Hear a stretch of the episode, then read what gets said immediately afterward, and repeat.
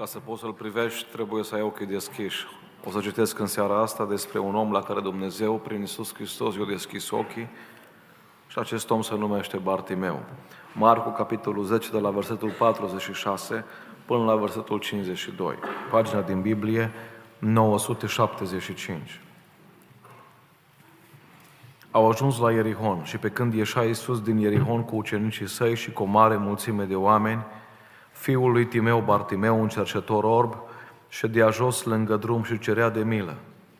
El a auzit că trece Iisus din Nazaret și a început să strige, Iisuse, fiul lui David, ai milă de mine.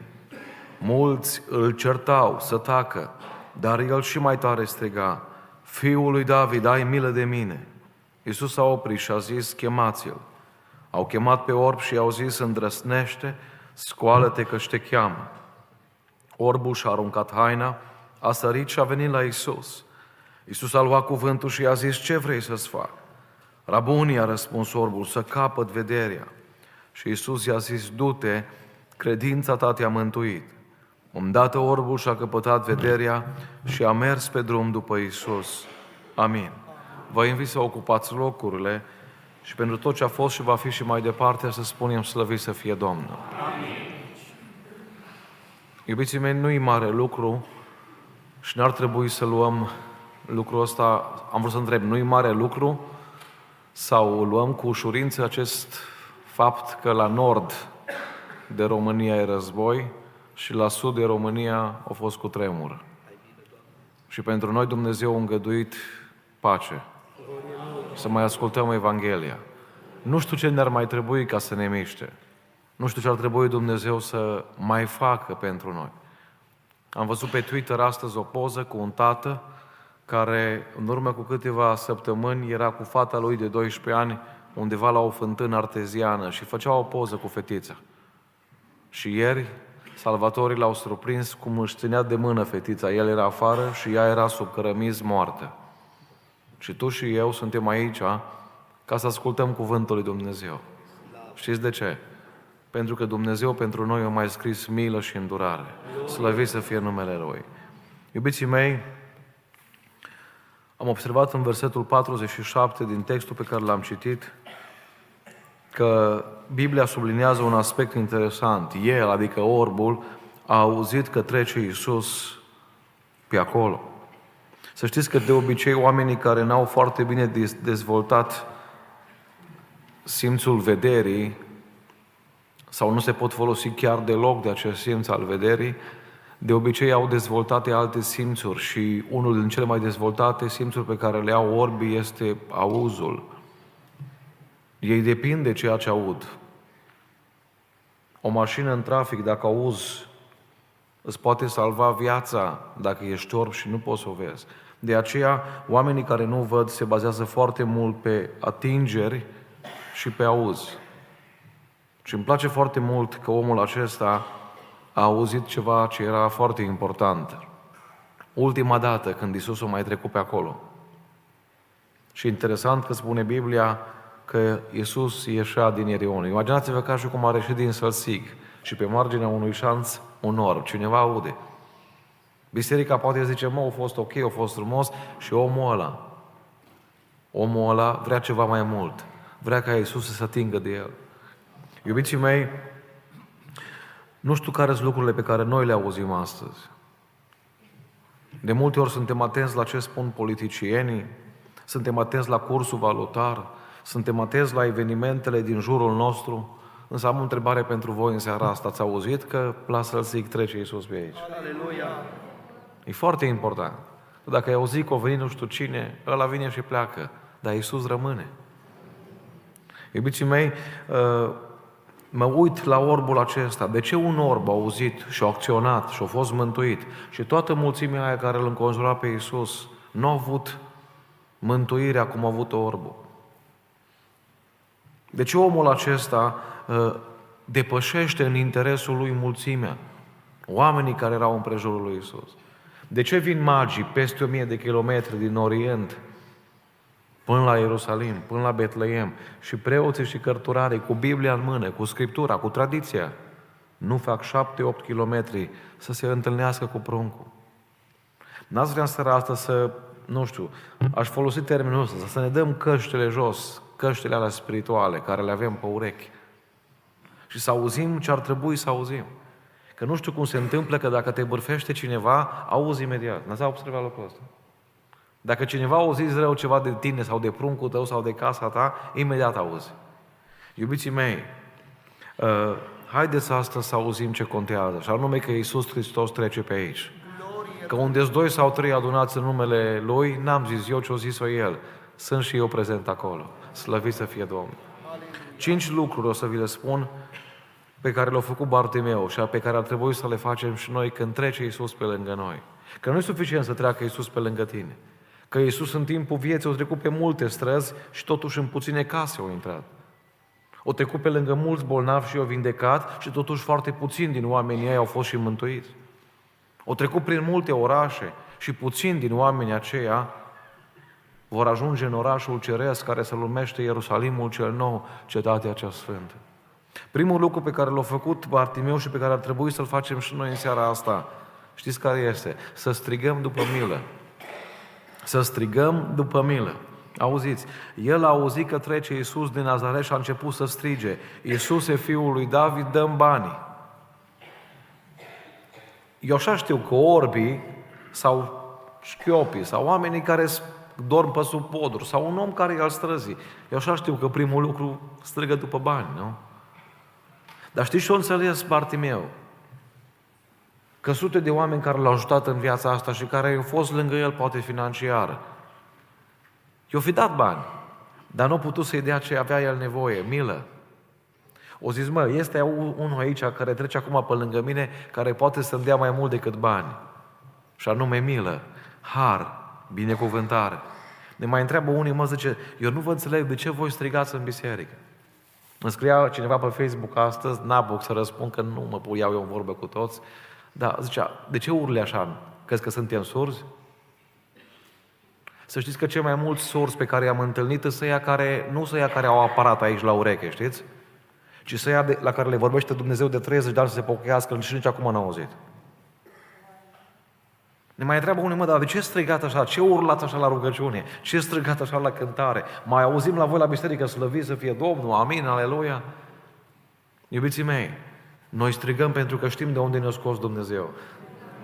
Cum să nu strigăm? Cum să nu strigăm? Spunea o cântare, când te afli îngrijorat, strigă către Domnul. Îmi spunea cineva, frate Cristi, Domnul Cristi, că nu era pocăit, a zis, eu când vă ascult pe YouTube îmi place, dar când strigați, eu opresc YouTube, zice. Și i-am zis, dacă când strigă ăia la steaua, de ce nu oprești meciul? Păi ăia strigă pentru o minge care merge aiurea, ți-o mai și lua bani din buzunar, da? Te mai costă și popcornul și semințele și tu încă strigi de bucurie după ei.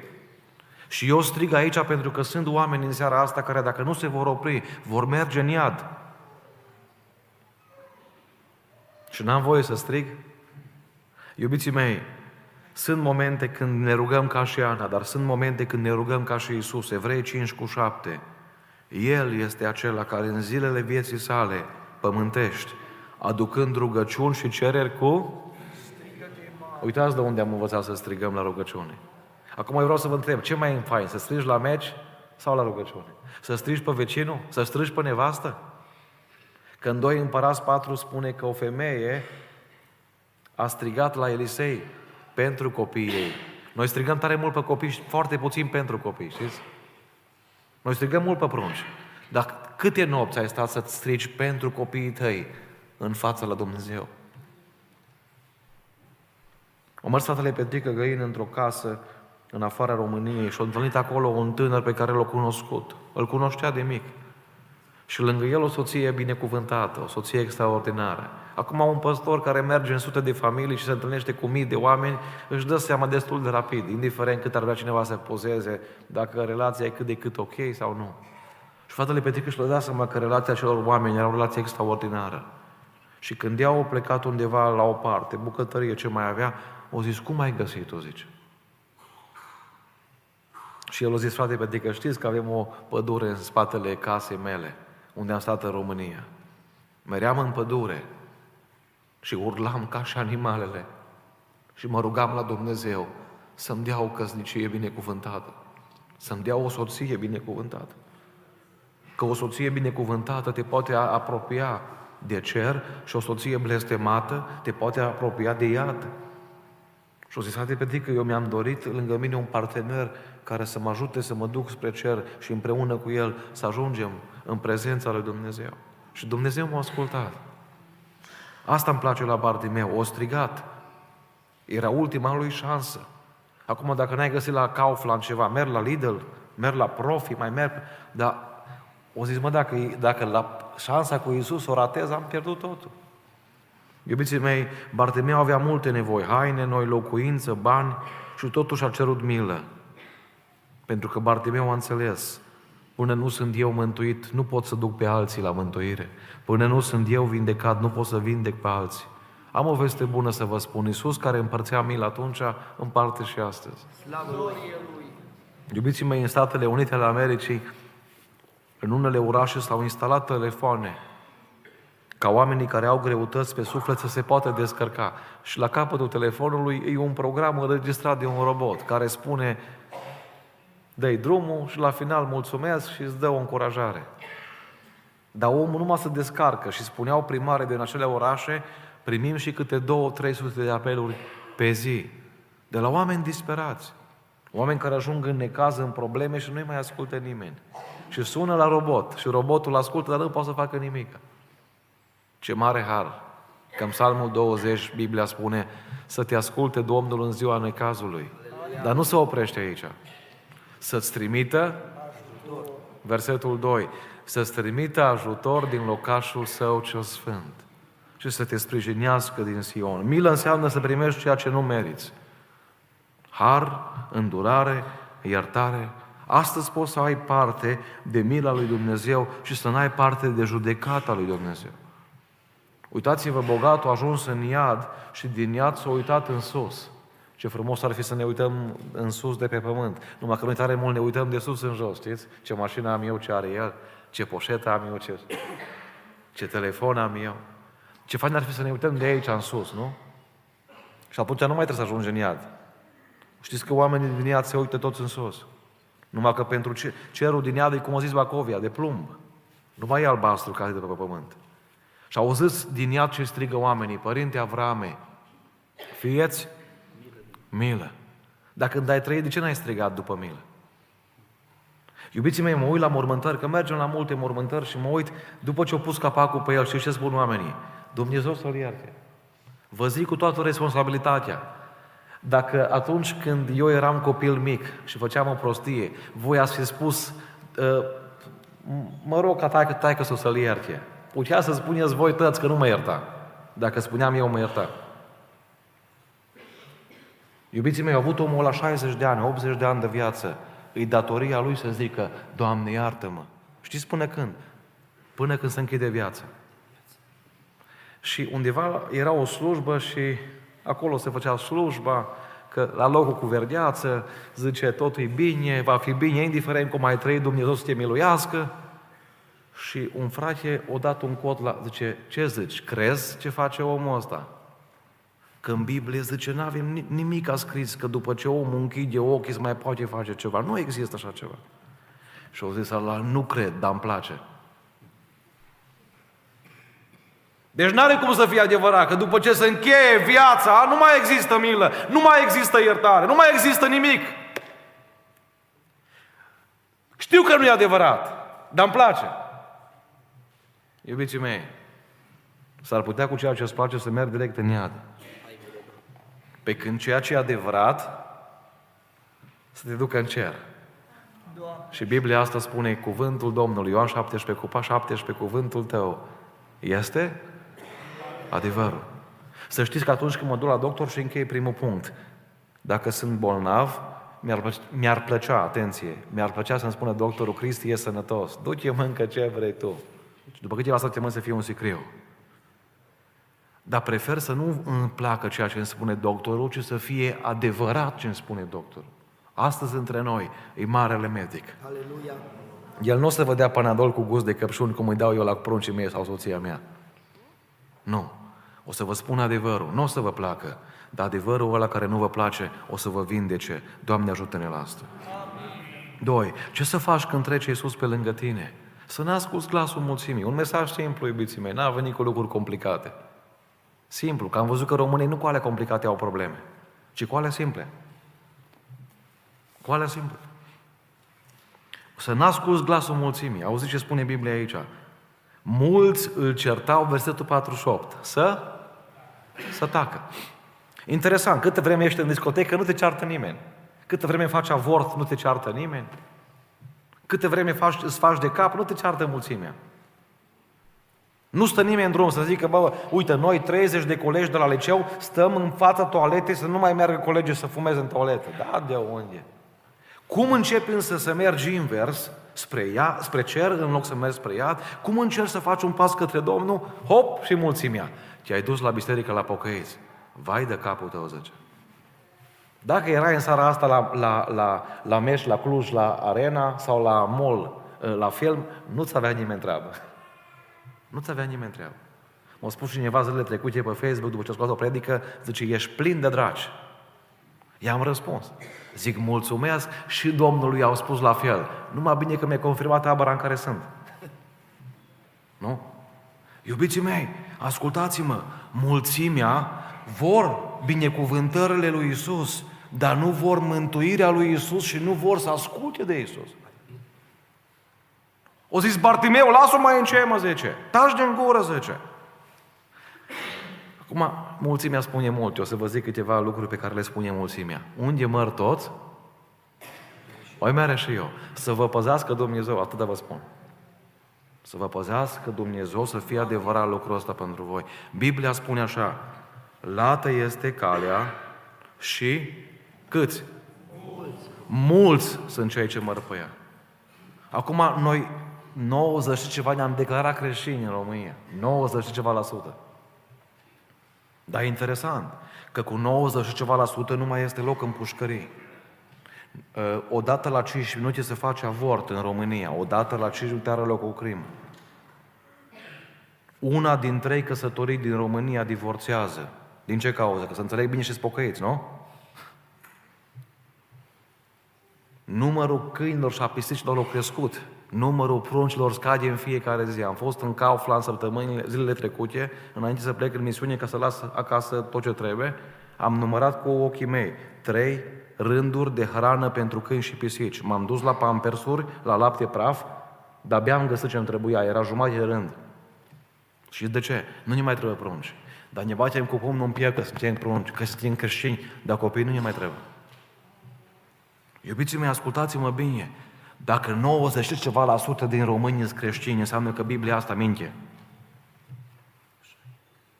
Dacă 90 și ceva la sută dintre români trăiesc cu Dumnezeu, înseamnă că asta pot să o bag pe foc, că minte. Nu. Biblia spune că în orice vreme, oamenii care vor merge pe calea îngustă și care vor merge cu Dumnezeu și care vor trăi ceea ce predică și care vor cânta cântări și acasă, nu numai aici la microfon, și care în loc de reviste pornografice vor avea Biblia deschisă acasă. Ăia tot timpul vor fi puțini. Și eu în seara asta vreau să vă pun o întrebare. Nu ce religie ai, că n-am venit eu să schimb religia nimănui. Eu vreau să spun altă întrebare.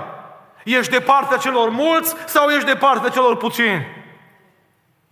Pentru că spunea o cântare, bogați, nobili și înțelepți, cu tine nu sunt mulți, ci cei ce poartă lui dispreț, pe dialuri voi și munți.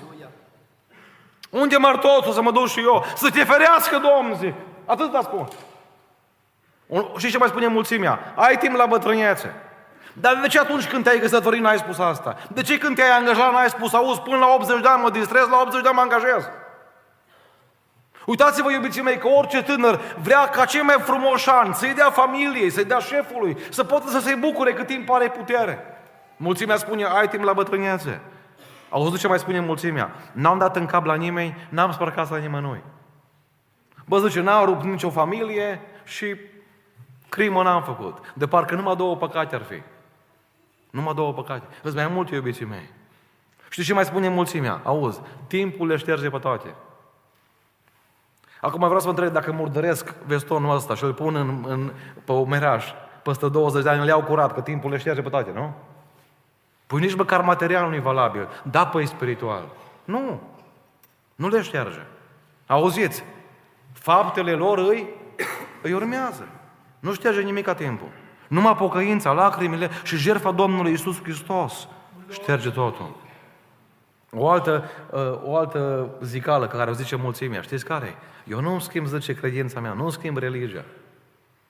S-a pocăit un bețivan undeva într-un sat și l-a întrebat cineva și l-a bajocorit. Că e interesant, câtă vreme a fost în bir, nu l-a bajocorit nimeni. Și acum l-a văzut cu haină albă, botezat, cu Biblia în mână. Bă, zici, te-ai stricat de cap, ți-ai schimbat religia. Și el a zis, religia mea a fost birtul. Cum să nu mă schimb? Aia a fost religia mea, zice. Birtul. Pentru aia m-am trezit, pentru aia am trăit. Iubiții mei, în seara asta vă chem să fiți printre cei puțini care umblă cu Isus. Nu printre mulțimi. Mulțimea pleacă când nu mai ai bani. Mulțimea pleacă când nu mai ai sănătate. Eu vreau să vă întreb, când ați fost la ATI, toți prietenii v-au vizitat. Îmi spunea un băiat, am 4.000 și ceva de prieteni pe Facebook. Niciunul nu m-a intrat în salon când a fost în operație. Niciunul. Ce bine e în viață să nu te ții lângă mulți, să nu stai lângă mulțime, să stai lângă Isus. Isus nu a avut mulți. Uitați-vă că au fost 5.000, nu? Dar apoi au scăzut. O fată din, de lângă Lugoj mergea la piață cu cartofi. Pe contrasensul a intrat cineva în ea, o lovit-o puternic, cartofii din spate au venit în ea, au băgat-o cu capul în volan și a murit. 22 de ani. Auziți cuvintele care s-au găsit în Biblia ei. Mă țin strâns, nu de o funie, că s-ar putea rupe.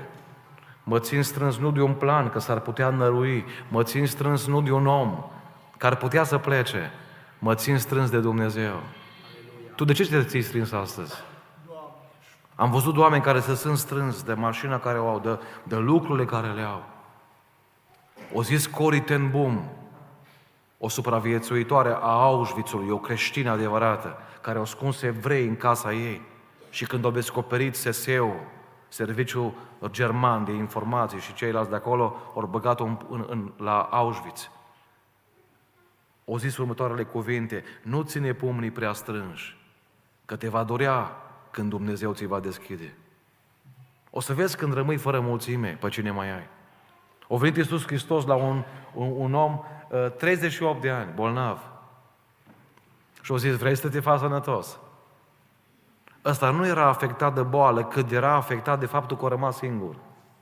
S-a uitat în jur și a zis, Doamne, n-am pe nimeni. Dar Domnul nu l-a întrebat dacă are pe cineva. Domnul l-a întrebat, vrei să te faci sănătos?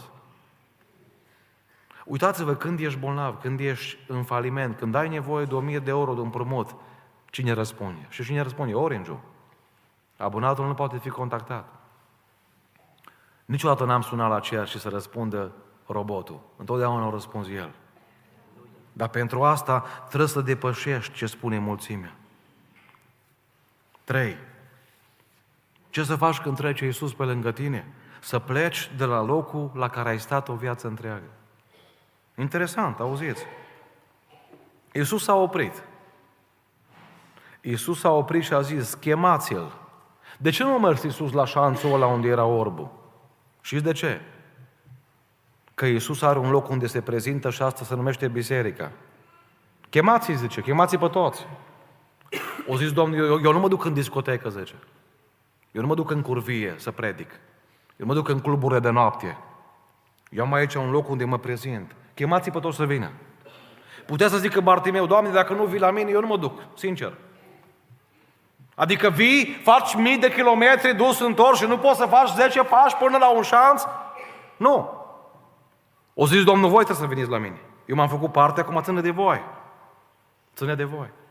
Iubiții mei, uh, auziți răspunsul orbului, Marcu 10 cu 50. Orbul și-a aruncat haina, a sărit și a venit la Isus.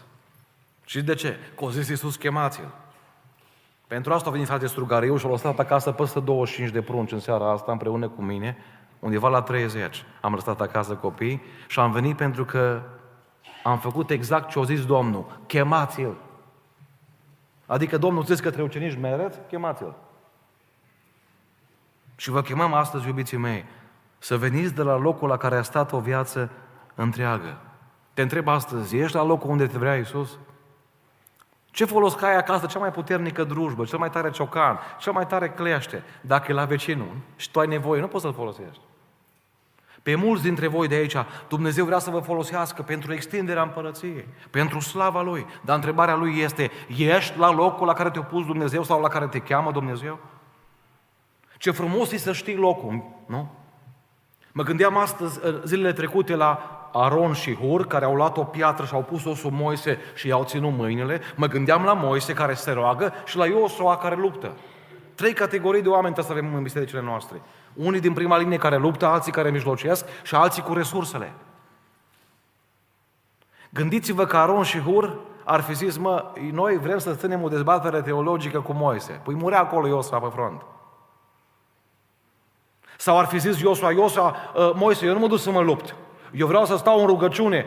Du-te tu și te luptă, că ai 80 de ani. Păi dacă merea Moise, la bătaie. Ce frumos e fiecare să-și vadă locul. Fiecare să se înțeleagă locul la care l-a chemat Dumnezeu. Eram într-o familie, m-am pus la masă undeva la capătul mesei. Am mers la masă după ce am slujit împreună cu frații și unul din cei de acolo, din, dintre gazde, au zis, frate Cristi, vezi că stai pe un loc sfânt. M-am uitat să văd, e covor din Ierusalim. Ce e sfânt la locul ăla? E o masă mai interesantă comparată de nu știu pe unde. Și în timp ce mă uitam, o zis Cristi, știi de ce e, loc sfânt, de ce e sfânt locul ăla? Aveam undeva, zicea, zicea el, la 16-17 ani. Geacă din aia strâmte pe mine, tricou mulat. Să arăt și eu, nu? Că sunt cineva. Adolescent, tânăr, viața în față. În fiecare seară, spunea el, mergeam cu prietenii, cluburi, discotecă, distracție. Când coboram, zice, când coboram din cameră, mama mergea la locul ăla unde stai tu acum, frate Cristi. Și atâta mama îmi spunea. Să știi că atunci când vii, tot aici mă găsești. Numai că o să mă găsești pe genunchi. Câtă vreme stai tu cu bergambirul în mână, câtă vreme stai tu cu drogurile, cu femeile, eu o să stau cu Biblia și cu rugăciune. Frate Cristi, îți spun sincer că nici nu mă păsa când m-a spus lucrurile astea. Poți să te rogi, am zis cât vrei, că nu mă pocăiesc în veci. Însă ani au trecut. Frate Cristi, veneam uneori la 5 dimineața, îmi spunea el. Și mama era pe genunchi. Ascultați-vă ce vreau să vă spun în seara asta. Mulți sunteți aici pentru că cineva o sta pe genunchi pentru voi. Nu a avut poate bani mulți, nu a mâncat la KFC în viața lui poate, nu a mâncat poate o pizza. Toată viața o strâns, să ai tu ceva, să am eu ceva. Dar o știut un lucru, să se plece pe genunchi și să vorbească cu Dumnezeu. Au făcut rolul ăla pe care o zis Iisus, despre care a spus Iisus, chemați-l. Frate Cristi, mama mea a murit. Am crezut că atunci când băgăm sicriul ei în groapă și să pun bulgăre de pământ peste sicriu, să termină și cu rugăciunile și cu totul. Nu m-a zis el așa, Dumnezeu o asculta rugăciunile alea. Că vreau să vă spun că bulgării pot acoperi trupul nostru, dar nu acoperă faptele noastre. Și ce frumos e ca o parte din faptele noastre să fie rugăciuni. Strigă-te la Dumnezeu pentru noi și pentru tot ce e al nostru. Și într-o zi de chestii m-am pocăit. M-am pocăit. Și acum vreau să spun că stai pe un loc unde o sta mama. O sta pe genunchi. Ești la locul unde Dumnezeu te vrea? Ce frumos aici spune Biblia despre Bartimeu și a lăsat haina. Știți, iubiții mei, foarte mulți ar vrea iertarea lui Isus, dar fără schimbarea pe care vrea Isus să o producă în viața lor. Pentru aia, noi tot ne spovedim, ne mărturisim, cum se spune la final de an și la întâi începem de la zero. Foarte mulți vor raiul lui Isus. Eu dacă v-aș întreba în seara asta cine vrea raiul, mâna sus, toți ați ridica. Dar nu e întrebarea bună. Întrebarea bună e alta. Cine vrea să facă ce spune Biblia ca să ajungă în rai? O, oh, aici mă mai gândesc, aici mă mai gândesc. Iubiții mei, Domnul Iisus Hristos nu vrea să se întâlnească cu noi și să ne lasă tot unde am fost. El vrea să se întâlnească cu noi și să ne schimbă viața. Doamne, lucrează în această seară. Patru. Ce să fac când trece Iisus pe lângă mine? Să-mi recunosc starea. Auziți ce întrebare interesantă pune Domnul Iisus. Orbul și-a aruncat haina, a sărit, a venit la Iisus, Iisus a luat cuvântul și i-a zis, versetul 51, ce vrei? Ce vrei să-ți fac? Iubiții mei, dacă fratele Neluțu ar fi văzut un om orb că intră azi aici Și l-ar fi întrebat, ce vrei să-ți fac? Și el să fie medic. Nu e așa că ați fi pus semne de întrebare cu privire la fratele Neluțu. Păi dacă un om orb mere la un, la un medic, tu mai pui întrebarea ce vrei să-ți facă? Iubiții mei, Iisus a pus întrebarea asta pentru că vroia să vadă exact care sunt prioritățile din viața lui Bartimeu.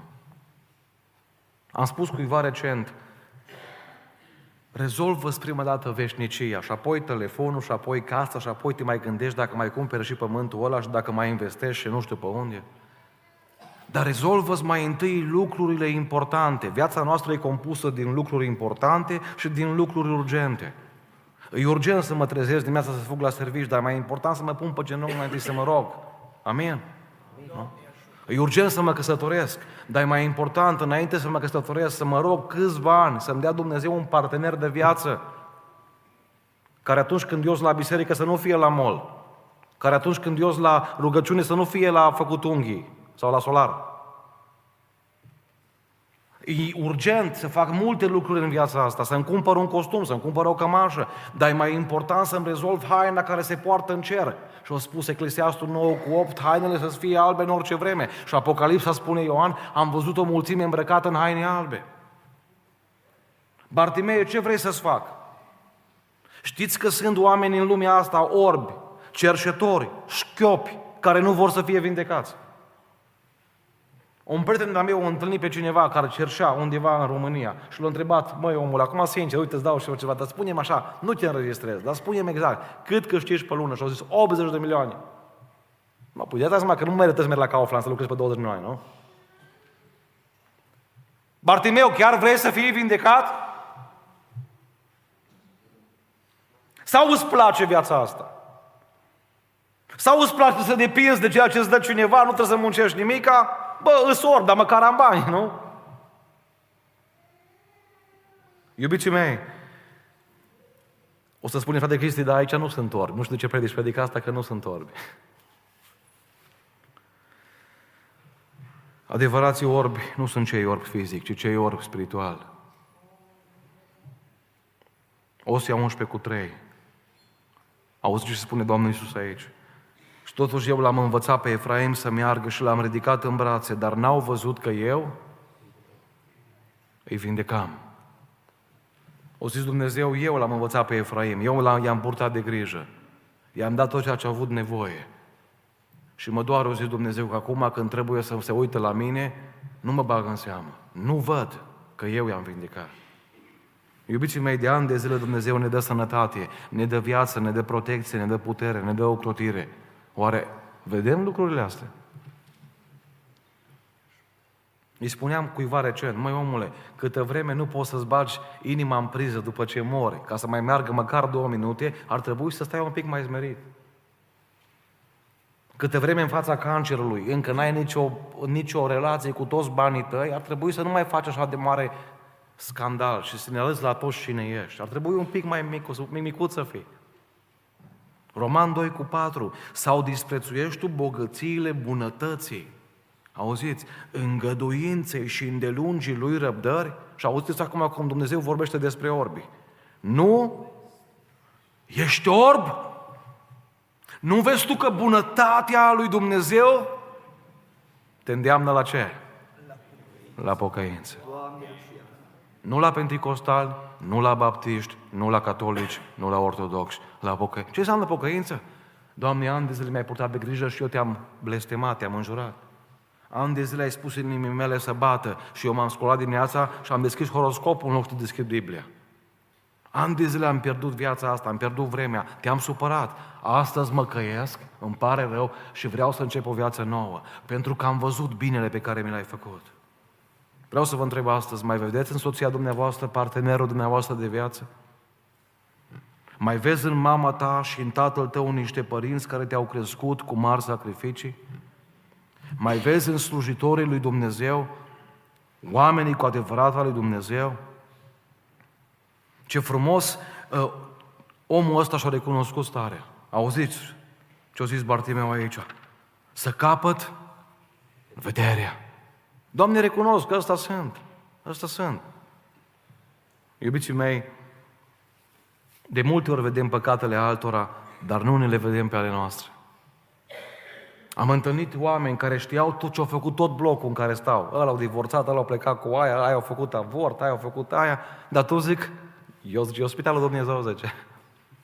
Eu sunt bine. Niciun doctor din lumea asta nu poate vindeca un pacient care nu recunoaște că e bolnav. Niciun doctor.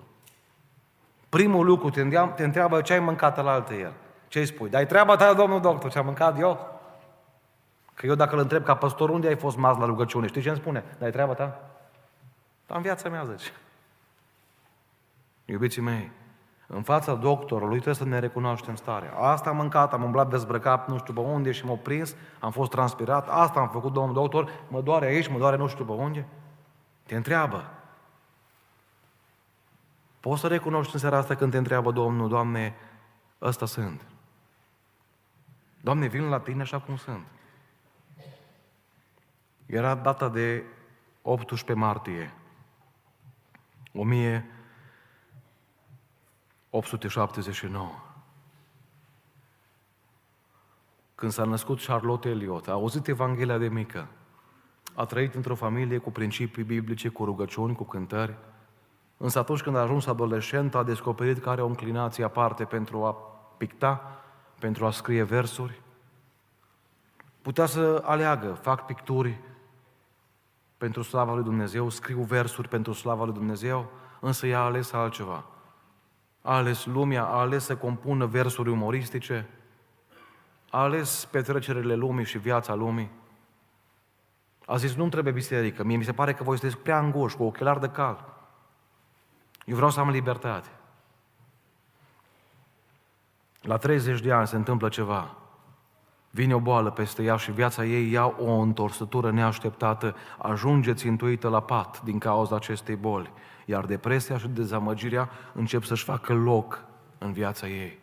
Visele ei se sparg în bucăți și viitorul sumbru își pune amprenta asupra ființei sale. La 32 de ani o vizitează un mare evanghelist pe nume Cezar Malan, un doctor elvețian care era și predicator. Și acesta reușește, într-un final, după câteva vizite, că la început nu vrut să asculte nimic ce spunea el, reușește omul să o convingă pe Charlotte. Vezi că boala asta, de fapt, e frâna lui Dumnezeu în viața ta, care ți-a spus, stop, vezi că mergi greșit.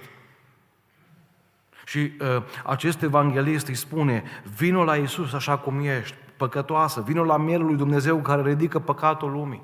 Nu contează că ești invalidă, vino așa cum ești. În acea seară, ea se prăbușește în genunchi, fata asta, și recunoaște că Dumnezeu e mântuitorul vieții ei. Și recunoaște că are nevoie de o schimbare, se pocăiește la 32 de ani. După câțiva ani, într-o zi în care familia ei era plecată undeva, din nou au venit gândurile peste ea că Dumnezeu a mântuit-o, dar n-a vindecat-o. Că să știți, iubiții mei, că Dumnezeu știe ce face. Dumnezeu uneori mântuie fără să vindece neapărat de boala fizică. Îi spunea Dumnezeu la cineva din biserica noastră, dacă te vindec, te vei întoarce înapoi unde ai fost. Așa că am decis doar să te mântuiesc și să te las așa. Și omul ăla nu lipsește la un program. Că atunci când totul ne merge bine, ne îndepărtăm. Iubiții mei, femeia, femeia asta, în timp ce familia ei era plecată, din nou vin gânduri negre, chiar dacă era mântuită, mă uită, eu sunt la pat, așa, uite, eu nu pot să fac nimic. Și dintr-o dată simte un îndemn, ia un creion și scrie câteva versuri. Și versurile pe care ea le scrie, amintindu-și de momentul acela când și-au predat viața lui Dumnezeu, când evanghelistul i-a spus, vin așa cum ești. Auziți ce cântare scrie? Așa cum sunt, la tine vin. Putere n-am, tu-mi fii sprijin. Mă spal în sângele divin, o mielule eu vin, eu vin. A venit sora ei acasă când a văzut versurile astea, a luat, a mers, le-a multiplicat și le-a împărțit și la alții. Billy Graham a spus așa, cea mai folosită cântare la evangelizare pe care am folosit-o a fost asta. Pentru că mi s-a părut că e cea mai apropiată de Biblie, că Dumnezeu asta cere, să vii așa cum ești. O, de multe ori ne încercăm să facem, să arătăm că suntem speciali. Să ne luăm cel mai frumos costum, să ne dăm cu cel mai frumos parfum, să rămână oamenii impresionați, dar noi știm că în interiorul nostru e cancerul păcatului. Fata asta a mai trăit până la 80 de ani. Următorii 50 de ani au fost tot ani de boală. O mai scris peste 150 de cântări. Și spune istoria că a rămas lângă Dumnezeu, așa invalidă, așa bolnavă, până la capătul vieții. Și cântarea scrisă de ea, pe lângă celelalte, au întors milioane de oameni la Dumnezeu. Bartimeu, cum ești? Bolnav. Ce vrei să-ți fac? Să încapăt vederea. Ăsta sunt, Doamne. Ăsta sunt, asta e viața mea. Voi știți fiecare, dacă stați și vă gândiți, câte lucruri le știți doar voi. Și, și uh, aveți impresia asta, mă, nu le știe nimeni. Îmi spunea o doamnă, domnul pastor, 13 avorturi am făcut. Mă culc noaptea și am coșmaruri că am ucis 13 copii. Nu știe nimeni. Nu știe nimeni, dar am în mine o greutate de care nu pot să scap și știu că mă voi duce cu asta la judecată dacă nu mă pocăiesc. Tu știi fiecare ce vorbe ai spus, la cine ai tras sapă, pe cine ai înjurat, pe cine ai făcut să păcătuiască. Tu știi lucrurile astea. Și azi Dumnezeu nu spune că nu te poate ierta, spune un singur lucru. Ce vrei să-ți fac? Și unii vor spune în seara asta, Doamne, mai vreau un etaj la casă. Și Domnul va sta cu capul plecat. Asta vrei să-ți fac?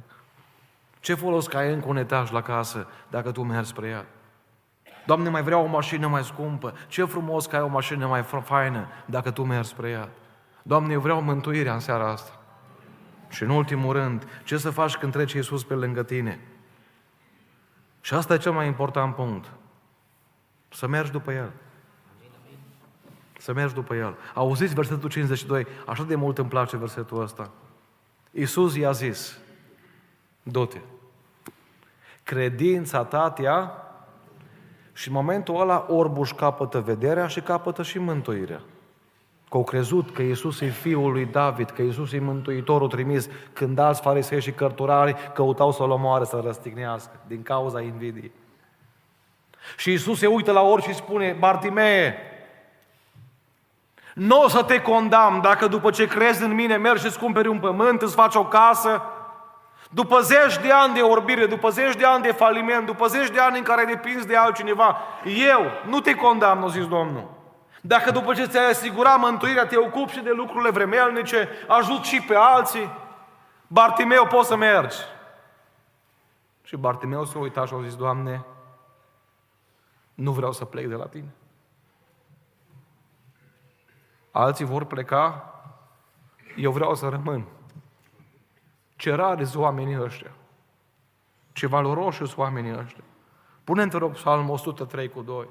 Psalmul 103 cu 2. Binecuvintează suflete pe Domnul și nu uita niciuna din binefacerile Lui.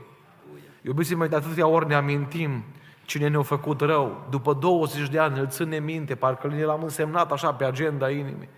Dar astăzi Dumnezeu a zis, nu, mai, nu te mai gândi la aia care ți-a făcut rău. Gândește-te la mine că ți-am făcut bine. Aleluia. Și ce să faci? Să mă binecuvintez.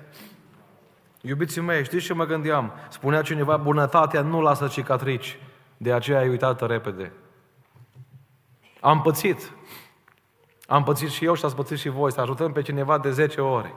A 11 ore, dacă nu l-ai ajutat, o uitat tot ce ai făcut pentru el. Și tu scos ochii.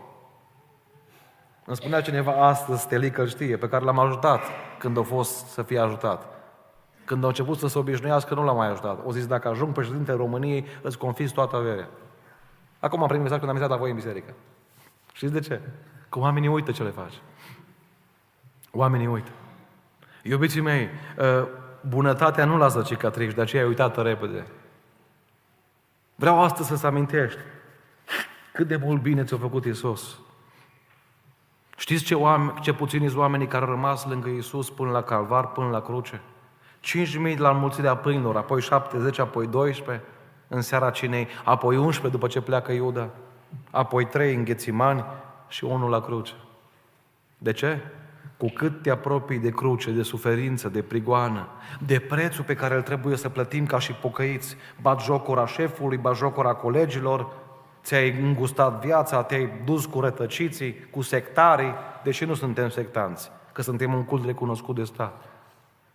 Dar oamenii care vor să sufere cu Isus sunt așa puțini, pentru că Traian Dor spunea că mulți au stat cu El la mese, dar prea puțini au tras la joc. Unde vei merge în seara asta?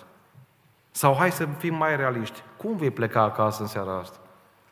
Am mai auzit o predică, Bartimeu nu l-a ajutat cu nimic că a auzit că tăcea Iisus, dacă n-ar fi strigat după milă și n-ar fi mers înainte lui Iisus. Iubiții mei, știți ce, mă, ce, ce am rămas impresionat? Mulțimea care l-a urmat pe Iisus a rămas uimită. Bartimeu a rămas mântuit. O, câți oameni sunt care dau like-uri la predici, care merg la evangelizări, care ascultă cântări. Dar întrebarea mea e cât sunt ăia care fac ultimul pas, să merg după Isus. Dar unde merge Isus? Isus merge la orfani, la văduve, la sărași, la spitale, la azile. Tu când ai fost ultima dată pe acolo? O zis Iacov, credința fără fapte e moartă. Mulți stau cu mortul în casă. Lângă ei.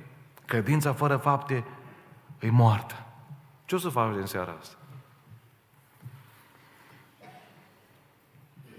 Era luna septembrie anul trecut, când printr-un frate proroc din Bucovina, la una din bisericile din Eva, Dumnezeu a strigat și a zis, voi căltina din nou pământul. Am prorocia pe telefon, au ajuns și la voi deja, că Domnul a spus că va ajunge în toată lumea. Nu a ajuns atunci, ci a ajuns acum. Vă spun numai încheierea prorociei. O zis Domnul în septembrie, acum suntem în februarie. Credeți că nu-i mare lucru ca unii în timp ce scot morți de sub dărâmături, voi să fiți în biserică și să ascultați cuvântul meu și să vă bucurați de liniște și pace? În aceste momente, în Turcia și în Siria, echipe din România, din Israel și din alte țări au mers să salveze oameni de sub dărâmături.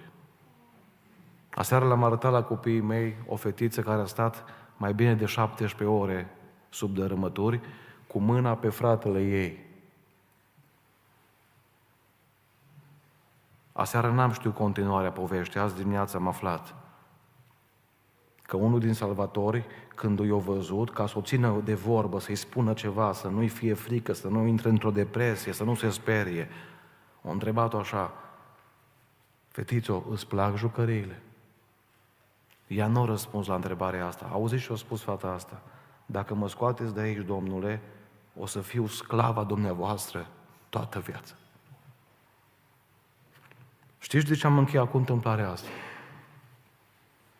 Că sub dărâmături la o fată nu i-a trebuit baby, uh, uh, uh, nu știu ce Barbie, nu știu ce jucării. Sub dărâmături cu mâna pe fratele ei ca să o protejeze după 17 ore ascunsă, fata asta a zis, Domnule, nu-mi doresc altceva decât să mă scoateți de aici. Dacă mă scoateți, o să vă slujesc toată viața. Ce disperată fată! Ce perspectivă! Și unde vreau să ajung? Sunteți unii dintre voi în seara asta sub dărâmăturile pe care diavolul vi le-a provocat.